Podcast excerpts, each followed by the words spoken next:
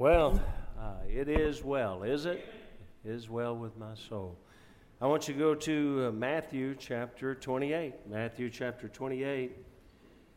We um, uh, last week we continued on in the commands of Christ, and and uh, one uh, we're going to today to me is is uh, very interesting, and and I, I, hope that it will bless you as much as it does me as I study it and as I worked on it. This is something that we've been working on and, and, and been going through, I think now probably 16th or 17th command. Uh, and but we'll take a look at those and review them real quickly. But Matthew chapter 28, verses 18 through 20, these have been our text verse for some time. It says, Jesus came and spake unto them, saying, All power is given unto me in heaven and in earth. Go ye therefore and teach all nations, baptizing them in the name of the Father and of the Son and of the Holy Ghost teaching them to observe all things whatsoever I have commanded you. And lo, I am with you always, even unto the end of the world. Amen. And so we are I'm, my hope is is that as we go through this that eventually this will just become part of us we read this verse so much that that we just sort of memorize it because we've just read it and read it and read it but uh, you know, I keep emphasizing that, that all power, and he, you know, he's he has all power, and he's with us always. And so uh, that's such an important thing. And you know, the truth is, Jesus is really, really simplistic in his instructions. He just simply says, "Then go." Go ye therefore and teach all nations, baptizing them in the name of the Father and the Son and the Holy Ghost, teaching them to observe all things whatsoever I have commanded you. And so that's why we're going through the commands of Christ. But it's just very simple. He just says, Go and uh, teach them, baptize them, and teach them. And, and I'll be honest with you, folks, that's a command to every human being, everybody that's ever received Christ. Uh, that's a command uh, in some way to go. And that may be go to your neighbor, that may be go to the, somebody at the grocery store, the service station, or wherever, but, but to go. That's our command. We're to go. And so uh, now uh, we, we left uh, the, uh, off the, the commands of Christ last Sunday night as we looked into verse 12 in chapter 7 of Matthew. If you go to chapter 7 of Matthew, we were looking at verse 12, and verse 12 was therefore all things whatsoever you would that men should do to you, do ye even so to them, for this is the law and the prophets. And so we, we went through that and we talked about it, but I just want to pick up there and, and, uh, and the fact that this is, is so very important uh, this, this little truth. This, you know, it's the golden rule. Do unto others as you'd have them do unto you. And we talked about how, uh, you know, it was on Mother's Day last week, and that, that, uh, that really is a command that mothers use all the time. I mean, it, it's always phrased in a different way and taught in a different way, but that's what they're really trying to teach their children uh, to treat people the way you want to be treated uh, and to be good to them. But one of the things that we noticed is that it was a positive command. Uh, most all the other religions, and I read them off last week, but you go through it and theirs are all negative. It says, you know, uh, in a sense of, you know, uh, don't do this to, to somebody, uh, you know, that, uh, so that they won't do it to you, kind of thing. But Jesus' command was different. It was do good to somebody. Uh, you know, the, the absent of negative is not enough. God says there need to be a positive. And so now, so up to this point, everything has been kind of logically following a pattern. And, and I want to I wanna show you this. We, you know, we, we're going to review it real quickly. The first command that we talked about was repent. And so, repent, salvation, repent. Repent of disbelief of Christ and believe in Christ. So, salvation is foundational. Without that, uh, honestly, we got a world out here that's trying to fulfill a lot of commands of the, of the Old Testament, the Ten Commandments, the commands of Christ, trying to fulfill in order to earn their way to heaven. But, but without this first command being fulfilled, uh, the rest of them really are not going to benefit you. Uh, they're, they're not now they may help you to have a little bit of a better life in this earth but but eternal life is not going to change your destination is going to remain the same which is going to be eternity in hell uh, if we just try to live a different life. And so the first thing is to repent. Second thing was to follow me. After you've repent, then uh, if you trusted Christ, then you ought to follow Christ. If he really is Christ, then follow him. And then uh, to, to, rejoice as you go through the trials and persecutions, as you follow Christ, and then let your light shine as you go through these persecutions, uh, so that people will see that there's a difference between you and others. And then the next law was uh, to honor God's law, which goes back to Old Testament law. And God says we've not done away with that. Jesus said, honor that law. And so, uh, verse 6 was be reconciled with others that you have offended. And so, we start at this point, as God's kind of set the foundation for us with salvation and a relationship with God. Now, He's going to start to teach us how to treat other people. And, and so, be reconciled to those who have offended. Do not lust. Keep your word go to the second mile rather than retaliation and vengeance. So, uh, you know, God is just saying, is we ought to treat each other differently. And then he goes from there, he says, love your enemies and pray for them. He said, I'm teaching you how to treat people, and mostly we're looking at people, we're thinking about the people we get along with, but he says, I'm going to go extreme on you now. Love your enemies. He said, You know, those people that just treat you dirty, those people that are your enemy, God says you're still supposed to love them. You know, there's a, a pastor across the nation, and he's known for the fact that he prays that certain people go, die and go to hell. That's not scriptural. That's never scriptural. God says, love your enemies. You know, that's pretty all inclusive. You know, if you love your enemies, then you ought to love everybody else. And so that, that kind of, that's everybody. And so and of course, that's what God did. He says, And be ye perfect, for he is perfect. That's the 11th command that we dealt with. And of course, that's not perfection as we can walk some kind of perfect life, but it's maturity in, in Christ. And, and, and so uh, we be growing in character and discipline. And, so, and then he says, Do what you do in sincerity uh, toward God, not in a show to man. And, and talking about prayer and talking about fasting and talking about those kind of things. He said, This ought to be between you and God. It ought to be real in your heart, not a show. Y'all with me right now? You don't mind me reviewing this, do you? But and then it says, uh, lay up treasures in heaven. And so, uh, and truthfully, if you're really living a true reality of life, relationship with God, what you're doing then is that you're laying up treasures in heaven rather than accumulating things. So many people think if I just get a bigger paycheck, everything's going to be great now. And folks, more money really doesn't change your situation. It doesn't change your spiritual situation. It doesn't change your attitude. You know, the tr- truth is, God's got to come into your life. And the amount of money you make is, is, is really not the issue. The real issue is your relationship to Christ. And so, now, and then he says, so lay up treasures in heaven. And, and the Lord makes it clear that we need to get our focus to be more on what God knows of us rather than what people think of us. And so uh, then the next one, number 14, was judge not that you be not judged. And again, this talking about vengeance and, and relationships to people that we just, we need to quit seeking vengeance, love your enemies, and therefore if we love our enemies, we're not seeking vengeance against our enemies. And so Number 15 is give not which, that which is holy unto the dogs. We talked about that, kind of a unique one, but, but uh, uh, you know, I won't go into it a whole lot here. But, but the fact is, it's, it's really a specific challenge, I believe, uh, in the context to about, about our family, about our, our, our church family, about our own personal family, uh, that we need to protect that which is so vital and precious to us and not let the world, the flesh, and the devil and all of their influence influence our family and our children. And so, uh, the next one was, was prayer, asking it shall be given you. And it, we, we talked about prayer here.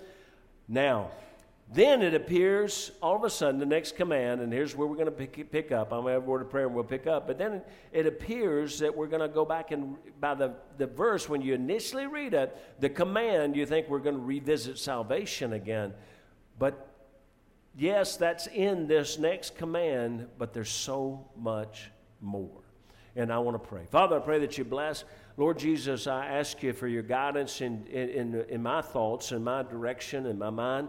And Lord, I pray that I say only what needs to be said. And, and Lord, I, please cleanse me, forgive me if I failed you in any way, and anything that uh, might be, as, as you term it, a secret sin, something that I, I didn't even realize that I did. Lord, I pray that you would uh, cleanse me of that, and, and Lord, make me a vessel that's worthy uh, of being used this morning. And Spirit of God, I yield myself to Thee. Holy Spirit of God, I need Thee. And, and, and, Lord, I ask you in the name of Jesus that you would bind Satan from this place and, and every spirit that would try to snatch away the truth and try to bring dissension and try to bring uh, chaos and confusion into the hearts of the people. Lord, I pray that you'd be, that, that the people as they hear would be uh, that their minds would be clear and not foggy and that and that I'd be able to present it in such a way that would bring clarity to it. But Father, if you don't speak, I, I have. Uh, I have no power of words. So, Holy Spirit, I need you to speak through me and guide me. I yield myself to thee in Jesus' name. Amen. Now, if you look at Matthew chapter 7, verse 13, Matthew chapter 7, verse 13 says, Enter ye in at the straight gate, for wide is the gate and broad is the way that leadeth to destruction, and many there be which go in thereat. Because straight is the gate, and narrow is the way which leadeth unto life, and few there be that find it. So, this is a command. This is another command of Christ. He says very, very distinctly, Enter ye in the straight gate. Now, in this first uh, uh, portion of this verse, this first verse, it, it simply says it's talked about the straight gate and the wide gate. And so uh, there's going to be a distinction here in these two terms that's going to be talked about here. But there's some key words in this passage. There's the straight gate, the wide gate, the broad way, and the narrow way. These are, these are terms that are very important in this passage but listen, and I hope you understand this, but the most important word, I believe, to kind of give clarity to this passage is a missing word. You say, well, how is that possible? But, but here's what I want you to understand. When the Lord speaks of eternal or everlasting life, he calls it so. He says so. And you say, why is that important? Because in this passage, he doesn't say that. He says, leadeth unto life. Now, I want you to understand this word life can mean eternal life, but it also can mean temporal or physical life. And so, but when, when Christ talks about eternal or everlasting life, he na- we know he is because he says so. And so, here's what I want us to, to look at here. Uh, the, when the Lord speaks, everything he says and this word is everything. This is the word of God. This is what Jesus speaks. And so everything he says is vitally important. And the way he says it is vitally important. So in this passage, he says that the straight gate and the narrow way lead to life. And so you see that the life worth living must begin with salvation. It's, a, this is twofold in here. It's, it's not a combination where you have to have the straight gate and the narrow way to have eternal life. He's using one word that's meaning two different things. He's saying the straight gate means one leads you to one life, eternal life. The, the narrow gate leads you to another life that's a temporal life. The narrow way, I'm sorry. And so you see, the life worth living must begin with salvation, or in these terms, the straight gate. Jesus is the way, Jesus is the door let me help you. Jesus is the gate. Okay? But this door, this is a narrow door, for there's no other way to eternal life but through Jesus. And so he calls it a narrow gate. You know what, the, folks, this world and, and, so much of, of, religion wants to throw their arms out and say, This is a wide gate, and you can come in any way you want to come in, however you believe it. Uh, years and years ago, I, I, was in a church that we, we grew up in, and and I, and I went to the, the preacher one time and and because I, I, was confused and I and I and I went to him and I just uh, went in and said, look, I, I, need to know is baptism essential to salvation or is it not? I mean, do I have to be baptized in order to go to heaven? And he looked at this is what he said to me. He looked at me. He said he said Robert, the way I think of it is this: if you believe it is, it is, and if you don't believe it's it is, it's not. Well, let me help you, folks. We don't have a wide gate like that. You just don't have a wide gate like that. And let me help you right now. No, it is not essential to salvation. It's an act of obedience after you've already been saved. And so, Acts 4 10 says this Be it known unto you and to all the people of Israel that by the name of Jesus Christ of Nazareth, whom ye crucified, whom God raised from the dead, even by him doth this man stand here before you whole. Now, I want you to watch this now. This man stand before you whole. Is that eternal life or physical life? Help me now, that's physical life. He's whole right now. He's whole. He's been, he's been healed. And so this is, now verse 11 says, This is a stone which is set at naught of you builders, which has become the head of the corner. Neither is there salvation in any other, for there is none other name under heaven given by, among men whereby men must be saved uh, we must be saved. So uh, what we this passage we see in this passage the, the same command uh, uh, an illustration of the command we're teaching today. It's talking about the, the, the physical, the temporal at first, because there was a physical healing. He's whole physically. But Jesus also said, but there is an eternal healing, and that's called salvation. And so uh, now, Romans 10, verses 9 through uh, 13, this is so important. Uh, that it says that if thou shalt confess with thy mouth the Lord Jesus, and shall believe in thine heart that God has raised him from the dead, thou shalt be saved. Do you believe Jesus? Do you believe he's the sinless, perfect Son of God? Do you believe that he, he died for your sins? Do you believe that he shed his blood that our sins could be washed away? Do you believe that he was buried and rose from the grave? Do you believe that? And, and, and, look, that's God says, look, watch this. If you believe that, He says, Thou shalt be saved. For with the heart man believeth unto righteousness. Now, it's not perfection. That means when we believe in Jesus, the righteousness of Christ comes in us. And it's what we believe.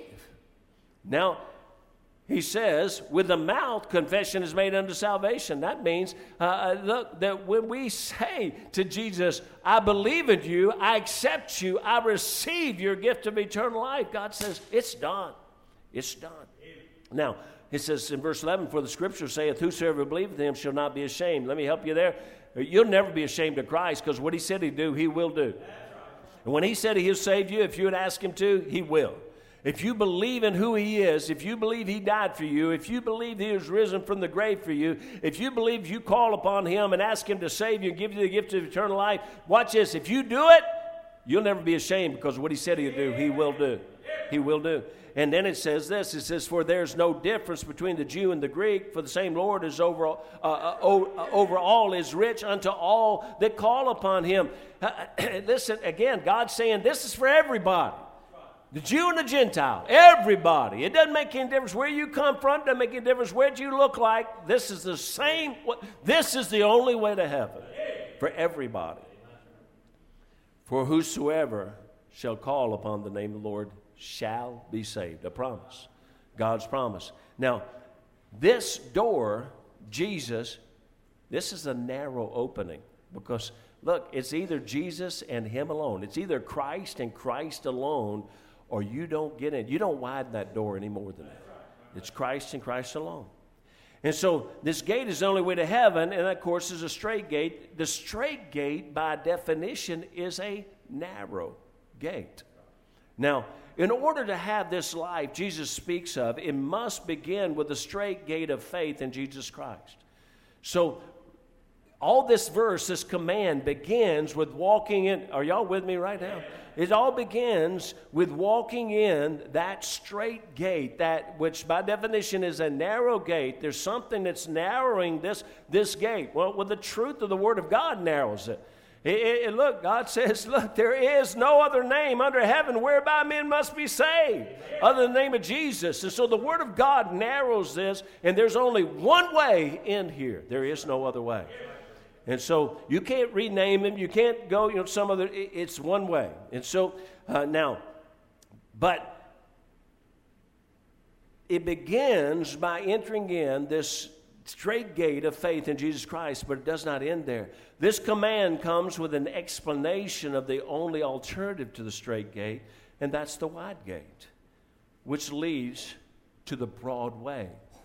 So, look, God says when you, when you are going to tell God his way is not the right way, and you're going to tell God, no, I believe in a wide gate, what, watch this. What he's saying is, you're also going to tell God that how I live is a wide way. I can do whatever I want to. I can, look, if I can do whatever I want to to get saved, if I can make my decision about how to be saved, I can surely make my decision about how to live. And that's what this verse is teaching us. There are two di- distinct things described here salvation through Christ and Christ alone, that's the straight gate, or the wide gate, which is of works false religion, cults, which lead to the broad way of living. So there's, God says they're, they're all out there. You got a straight gate of Jesus Christ, or you got a wide gate uh, of saying, You know, there's, there's mega churches that say, you come whatever you want, whatever you want to believe, however you want. Just like that, that pastor told me, if you believe baptism is essential, it is. If you don't believe it, it's not. Folks, it can't be both ways. That's insane. It cannot be both ways. And I wasn't even saved, but listen to me. When, I, when he said that to me, something inside my brain said, How can that be?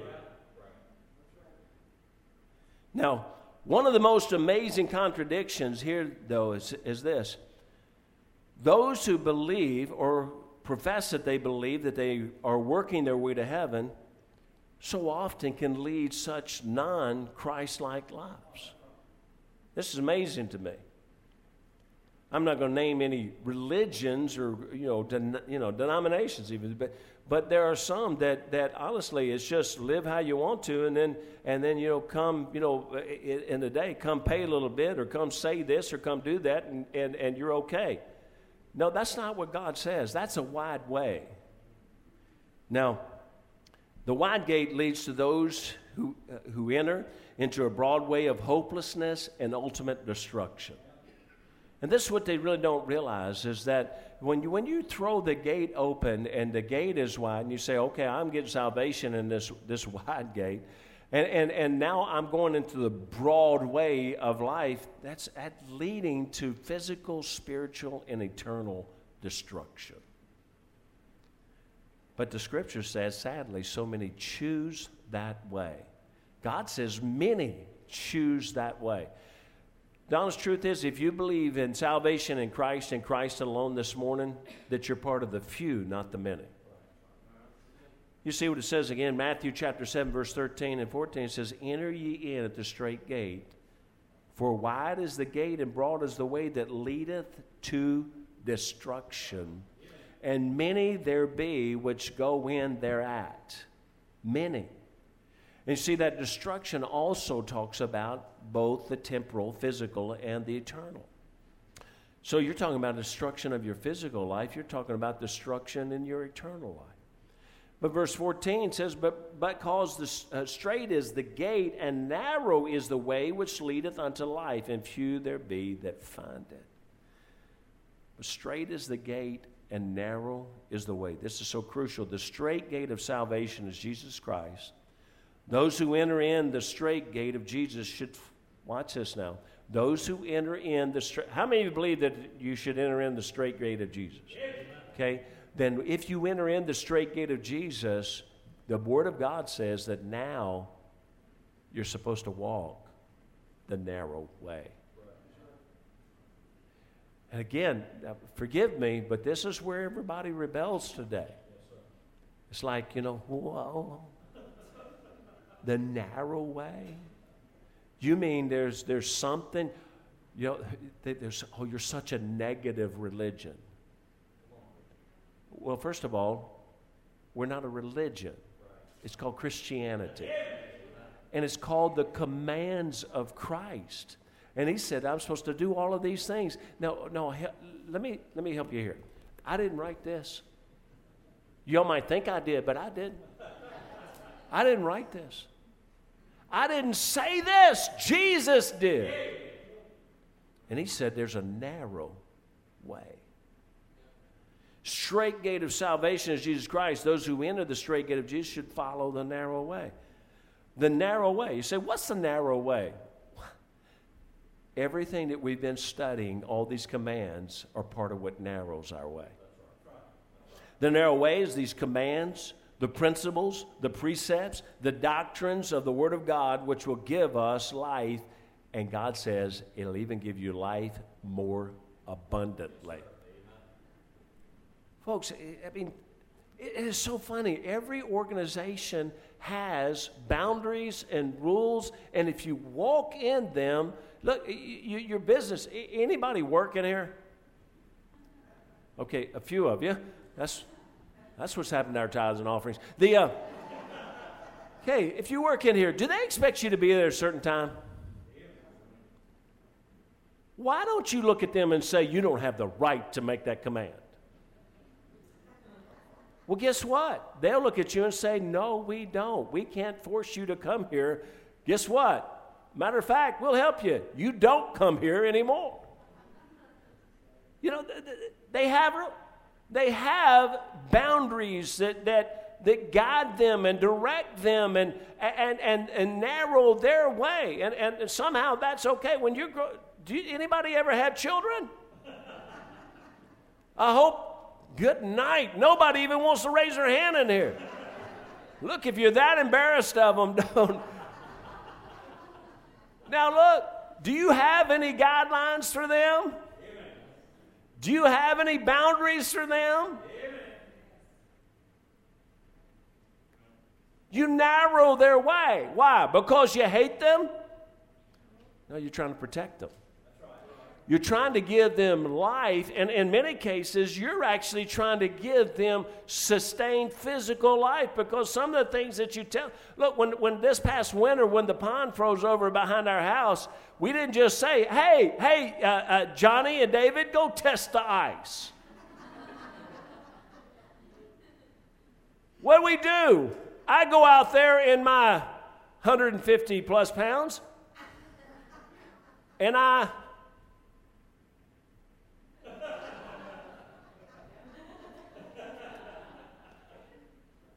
And I take it, and when it goes pop, pop, pop, pop, pop, pop, pop, pop, pop, I go, hi, hi, hi, hi. But if I can stand out there, probably those little guys could go run and play all they want to. So they're probably all right. Hello? But I was trying to protect their life. Does that make sense to you?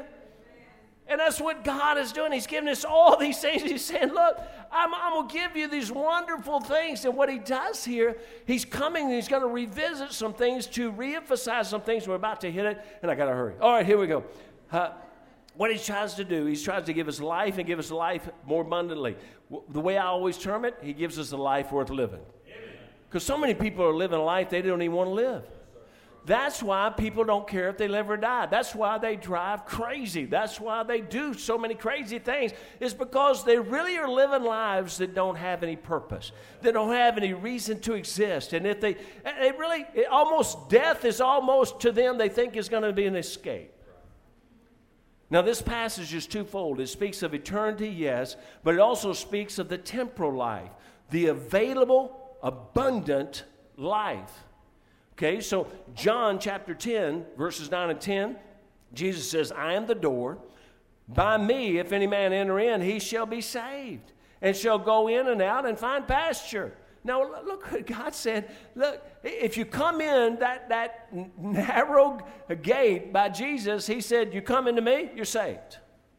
He said, But watch this. You can also, once you come into me and find salvation, you can come in and out and find pasture you can have this enjoyable life. You can come in, and you, you, know what he's saying? He's saying, You can come find under my wings for protection. And he said, And when you need to go out into the world, there'll be pasture out there to take care of you. He said, It's going to be okay if you do it. The thief cometh not but for to steal and to kill and to destroy. I'm come that they might have life and that they might have it more abundantly. Yeah. And he's talking about right here and right now. Now, this word life means absolute fullness of life. Folks, look, before I got saved, one of the things that drove me to get saved is that, that I'm sitting here day after day thinking, is this, do I really want to just exist? Do I really want to just live to one day graduate college so that I can go to work? You know, get up in the morning so I can eat, so I can go to work, so I can come home, so I can eat, so I can go to bed, so I can go to work with no purpose. The only reason I'm working is just so that I can have more to eat, so I can exist another day. Well, when I came to Christ, all of a sudden I realized this is not an existence, this is a life. And the closer I got to Christ, the, real, the more abundant that life became. The straight gate and the narrow way simply means that once you have put your faith in Christ and Christ alone, you should build your house upon true biblical principles. Now, It's so very important. We must be alert to false teachings of false principles that will destroy. Since early in my Christian life, and hopefully you'll understand, I've observed a pattern of those who teach false doctrine. I've seen it. Now, I'll be honest with you. I, I, the Holy Spirit's been very good to me. I didn't have anybody to teach me, but but I, it's been such a joy because I, kind of feel a little bit of a a, common uh, relationship a little bit with, with Paul in the Bible because he, he says you know for for three years he was taught by the Holy Spirit, and the truth is the Holy Spirit, and I didn't even know who he was, but he guided me and taught me so many things but one of the things that he did was he revealed to me when somebody was teaching false doctrine. And watch this now. He will if you'll listen. You say, how? He'll prick your heart. He'll, he'll I call it the red lights in your head. It, it, it just, something will come up. But, but listen to this. I've observed that almost always those who teach false doctrine start with teaching truth. And once you've dropped your guard, they will start to subtly slip in heresy and false doctrine. They'll do it in their books. They start off their books and they'll be right down the line with you. And then all of a sudden, about halfway through that book, bam, they throw it in there. And they've gotten you going, like, oh man, that's good, that's good, that's good, that's good. They're hoping that you'll just swallow this piece of tainted meat and not even realize what you just swallowed. They do it in their preaching. Uh, th- this is why we must be careful what we read, who we listen to, and what we study. And folks, please do this for me. Be careful. Don't devour everything that's out there. I want to say it one more time. Everything that's on the internet is not necessarily true. The truth is, it's getting to the point I'm not sure anything on the internet is true. The great, except me. I'm going to. Okay, no. The great example of Scripture comes from the Bereans in Acts chapter 17, verse 10 11. It says, And the brethren immediately sent away Paul and Silas by night unto Berea, who coming thither went into the synagogue of the Jews. These, the Bereans, were more noble than those in Thessalonica in that they received the word receive the word with all readiness of mind and search the scriptures daily whether those things were so. This is another way the holy spirit will guide you and teach you whether what you're listening to and who you're hearing is truth get in the word of god and ask the holy spirit of god to teach you. Now the holy spirit will prick your heart to false teaching if you simply listen to him.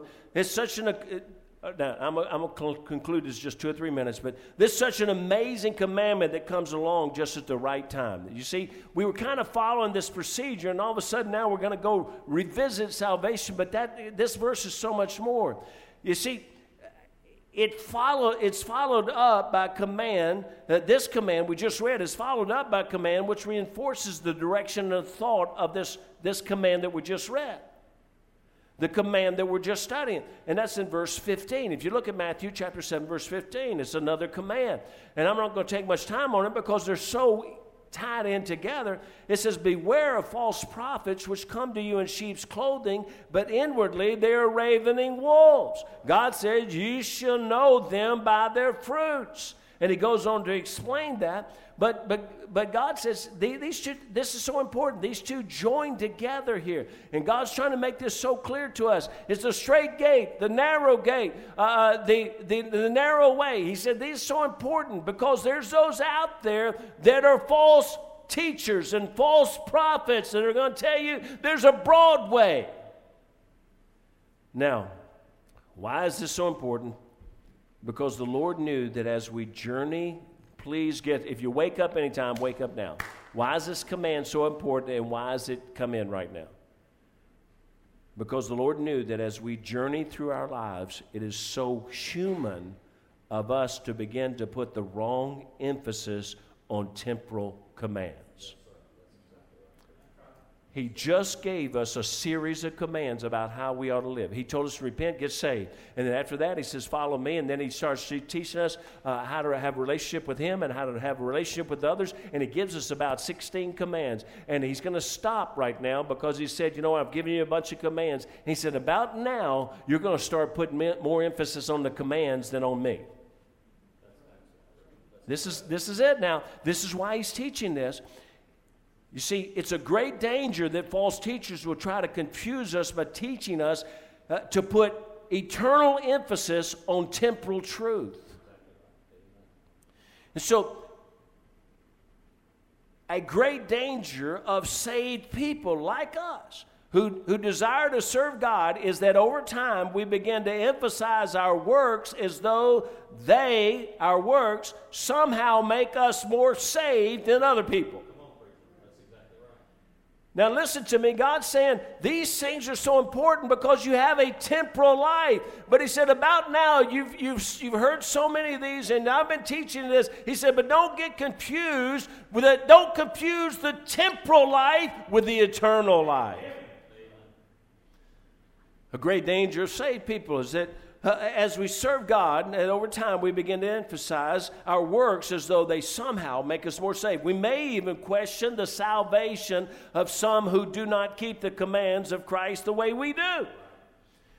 And I've heard this throughout my whole ministry. Well, you know, if a guy does that, he can't be saved. Really?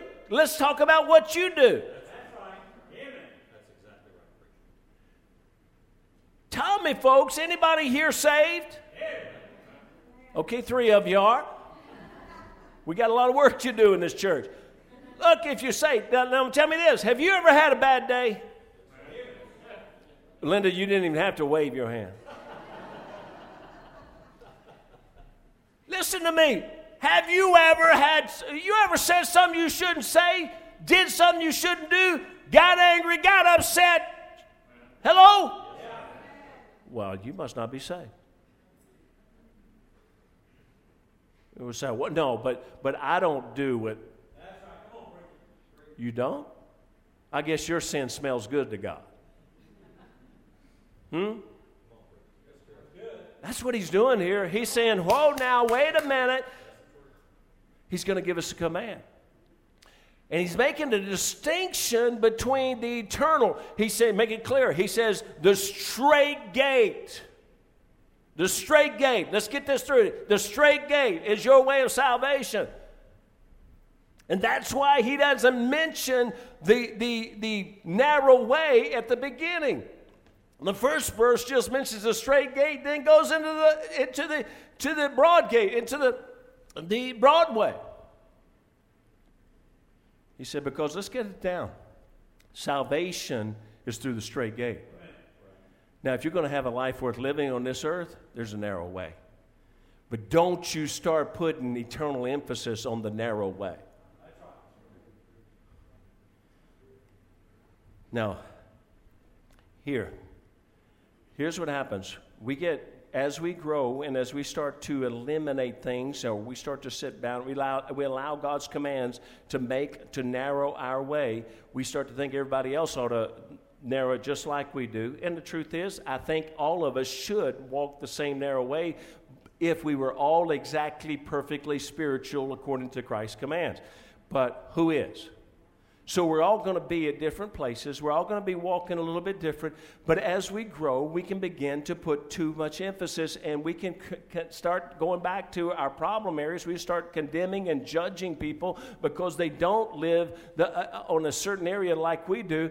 Eh, eh, or we'll start, or they'll start saying, well, you know, if he really got saved, he wouldn't be doing that. Now, watch this. Why would, why would Christ have to command something? Listen to me why would he command something if these were instinctive and immediate result of salvation? If the moment I got saved, I'm perfect. Why would Christ command me this? Why would he give us all these commands?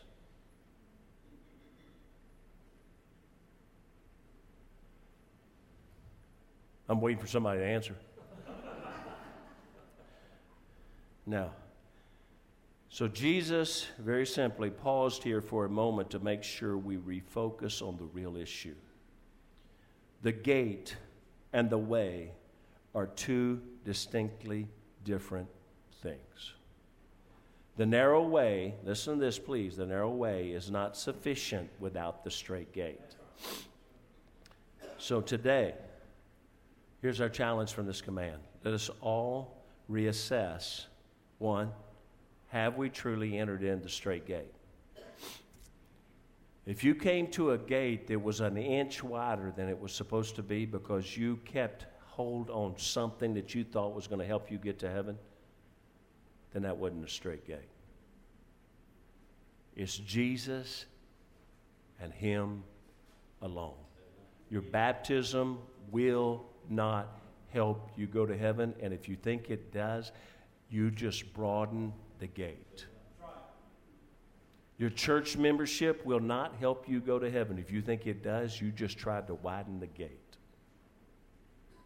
Your good works will not help you go to heaven. And being better than somebody else, and can I tell you, even Jesus said, Why callest thou me good? You know, it's a shame when we call ourselves good because there's none good. No, not one. We're all in need of a Savior.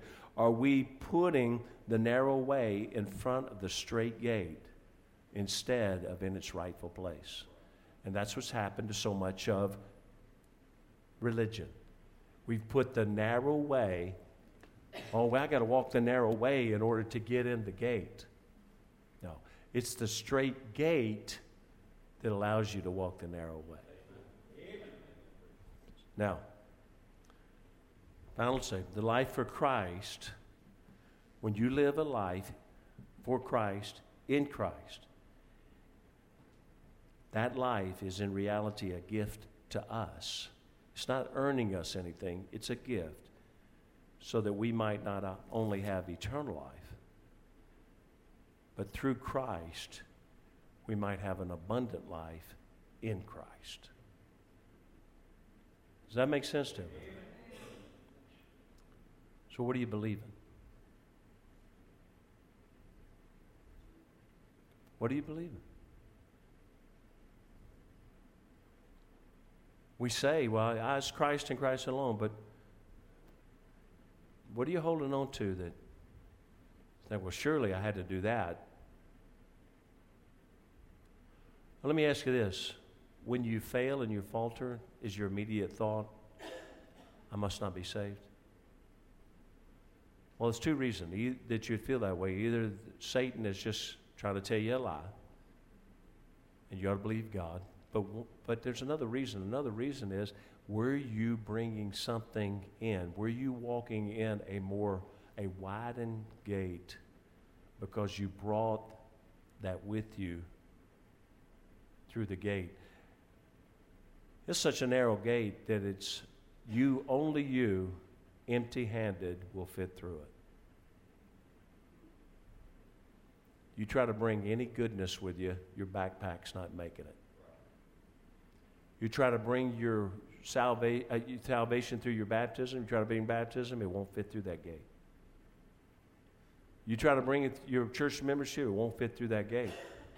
You try to bring your morality, it won't fit through that gate. It's Jesus and Him alone. Now, once you stepped in that gate, He says, Oh, you're expecting just to be able to party. He says, No, nah, it's a narrow way. And I've given you commands and precepts and principles and teachings and doctrine that's going to narrow it. But it's not to hurt you. It's, it's so, truthfully, you can party. This is the only real party you can have. We're wanting to run all over and get in this mess and get hurt. And if I try to run across these pews, I'll fall and break my neck. Just like I did the other night. I was walking out, go take my prayer walk. I'm going to do something good. I missed the bottom step. Look at me. I've been wounded. I took head first dive down onto the concrete. You know what the worst part is? Nobody could hear me crying. Nobody came to help me and be sympathetic. I had to crawl back in myself. It's, it's a, shut up. It's a protective. That means you can come down through. Ah, I'm going good. You know why? Because it's a great life. Amen. It's a joy filled life. It's an exciting life. Amen. And I don't have to wake up miserable.